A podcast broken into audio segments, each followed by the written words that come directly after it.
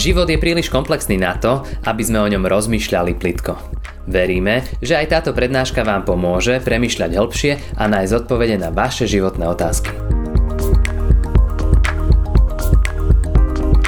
Milí a sestry, dnes si spolu prečítame jedno veľmi známe podobenstvo o zlých vinohradníkoch. Zaznamenal ho evangelista Marek v 12. kapitole v prvých 12 veršoch takto. Potom začal im hovoriť v podobenstvách. Jeden človek vysadil vinicu, ohradil ju, vykopal v nej lis, vystavil väžu, potom prenajal vinicu vinohradníkom a odcestoval. Včas oberačky poslal k vinohradníkom sluhu, aby prevzal od vinohradníkov podiel z úrody vinice. Oni ho však chytili, zbili a pustili na prázdno. Na to poslal k ním iného sluhu, ale tomu prebili hlavu a zneúctili ho. Zase poslal iného, ale toho zabili. A mnohých iných poslal, z tých niektorých zbili, iných zase zabili. Mal ešte jedného milovaného syna. Napokon toho poslal k ním a myslel si, syna môjho budú sa ostýchať. Ale vinohradníci si povedali, toto je dedič, poďme, zabíme ho a naše bude dedičstvo. Chytili ho teda, zabili a vyhodili z vinice. Čo urobí pán vinice? Príde, zahubí vinohradníkov a vinicu prenajme iným. Či ste nečítali písmo, kameň, ktorý zavrhli stavitelia, stal sa kameňom uholným? Pán to urobil a je to divné v našich očiach. I hľadeli ho chytiť, ale sa báli zástupu. Porozumeli totiž, že o nich hovoril to podobenstvo, preto opustiac ho odišli. Amen. Toľko biblický citát. Podobenstvo, ktoré som vám prečítal, asi všetci dobre poznáme. A myslím si, že keby som sa opýtal, či je tu niekto, k tomu nerozumie, tak by sa asi už nikto neprihlásil. Pán Ježiš v ňom veľmi jednoduchým príbehom priblížil, ako sa židovský národ správal vo svojich dejinách, svojich histórií k Božím prorokom, ktorí mu proste oznamovali Božiu vôľu, ako k ním nakoniec poslal ešte aj svojho jediného syna, ale aj toho chytili a zabili. Aj nevzdelaní ľudia by vtedy boli pochopili, o kom je v tom podobenstve reč a kto je kto. Nehovoriac o tom, že vtedy Ježiša počúvali farizei a zákonníci, ktorí si na 100% boli istí, že tá reč, tvrdá reč sa dotýka práve ich. Chcel by som sa spolu s vami dnes, bratia a sestry, venovať reakcii, ktorú toto Ježišovo podobenstvo vyvolalo. Ani nie vysvetľovať podobenstvo, ale ozaj skôr e, sa vrátiť k tomu, čo to podobenstvo znamená a ako ľudia na ne zareagovali. Evangelista Marek to zachytil slovami. I hľadali ho chytiť, ale sa báli zástupu, porozumeli totiž, že o nich hovoril to podobenstvo, preto opustiac ho odišli. Keď človek počúva kritické slova na svoju adresu, má mnoho možností, ako reagovať. Niekedy boli od malička ľudia vedení k tomu, aby len sklonili hlavu a pokorne počúvali, keď ich niekto kritizoval, najmä ak ten kritik bol niekto starší. Proste neexistovalo, že by človek odvrával rodičom či učiteľom v škole alebo celkovo nejakému staršiemu človeku. To, to v minulosti vôbec neprichádzalo do úvahy.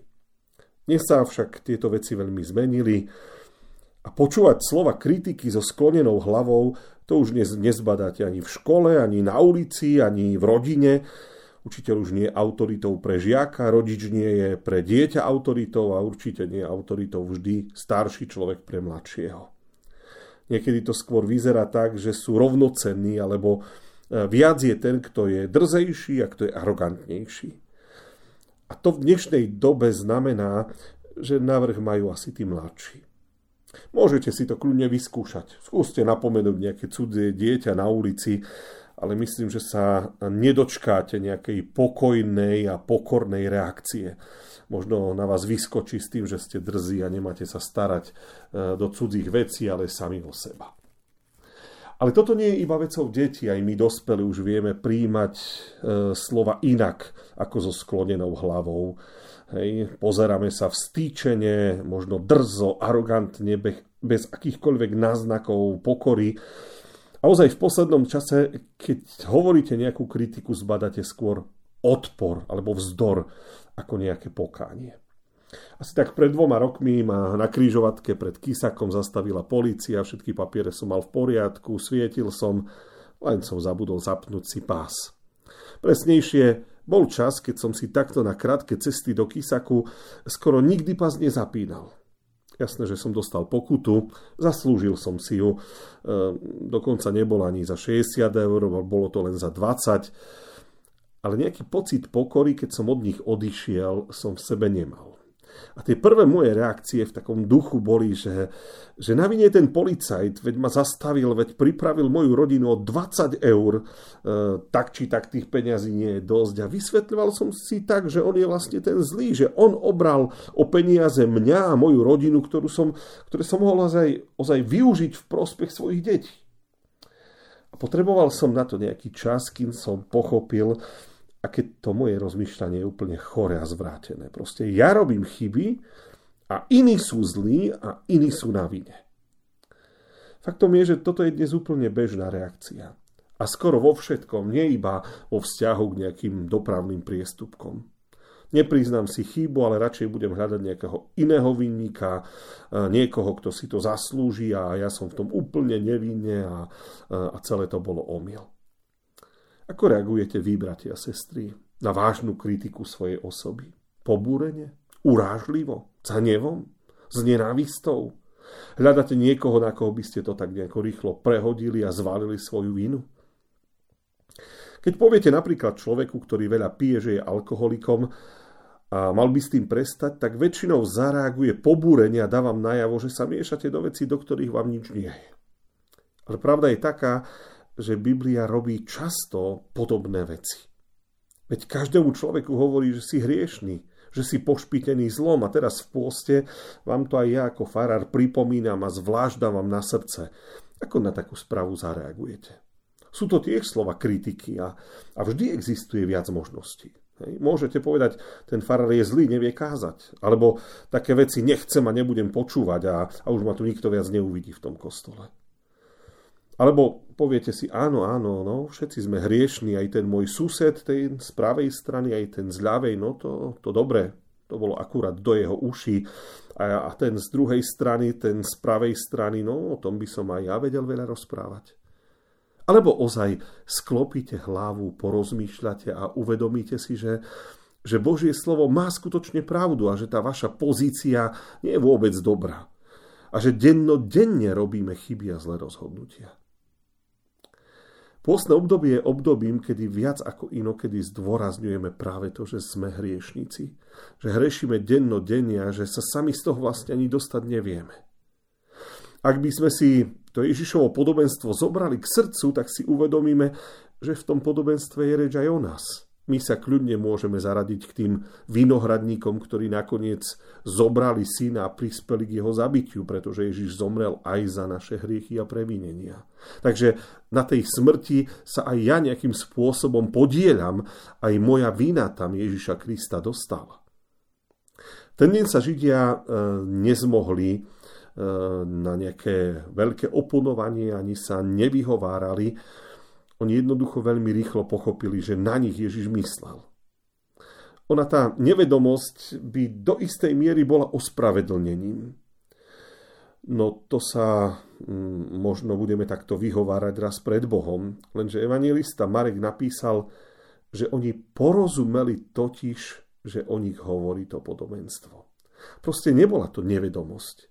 Oni neboli hlúpi ani nechápaví.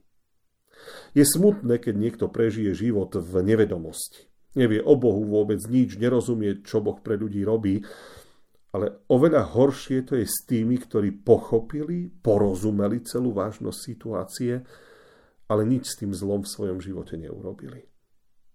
Po jednom zazračnom uzdravení slepca sa pán Ježiš tiež dostal do veľmi podobnej konfrontácie s farizejmi a vtedy povedal, Keby ste boli slepí, nemali by ste hriech. Vy však hovoríte, vidíme. A preto váš hriech zostáva. Vedieť o svojich chybať, chybách a nevšímať si ich, ani nič proste s nimi neurobiť, je podľa mňa osudová chyba. Tak nie ani výhovorky, ale ani ospravedlnenia pred Bohom. Sme teraz v pôstnom čase ozaj v tých našich kostoloch budeme o to viac hovoriť o hriechoch a pripomínať nám, že potrebujeme Božie odpustenie. Myslím, že nie sme v tej veci slepí. Nikto z nás, ktorí chodíme pravidelne do, do zhromaždenia. Teda na nejakú nevedomosť sa veľmi ťažko pred Bohom vyhovoríme. Pane Bože, ja som nevedel, hej, alebo ja som nemal tú informáciu. Len je potrebné správne pri takejto zvesti zareagovať. Nie výčitkami, ani nie sa nevom, ale ozaj s takou pokorou a uznaním, že, že áno, Božie slovo má pravdu, keď, keď o mne hovorí ako o hriešnikovi. Vidím to čím ďalej, tým viac, že sme si na hriech a život v hriechu aj trošku zvykli. Stal sa nám v životoch našich rodín úplne bežný. A najväčšia hrozba je v tom, že ho už za hriech a za niečo zlé e, ani, ani nepovažujeme.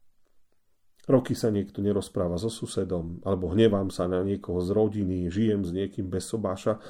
Ľudia si časom zvyknú a povedia si jednoducho je to tak. A už sa nám to ani ako hriech nezdá. Ale raz za čas príde taká situácia, keď nám tie veci niekto pripomenie a povie, ale Boh to vidí inak E, u Boha je to, čo robíš, úplne nesprávne. A čo vtedy urobíme? Pochytí nás zlosť, ako vtedy farizeov, keď pochopili, že Ježiš hovorí o nich? Alebo budeme mať trošku takej e, seba kontroly a vstúpime si do seba a s pokorou a v pokání si priznáme chybu.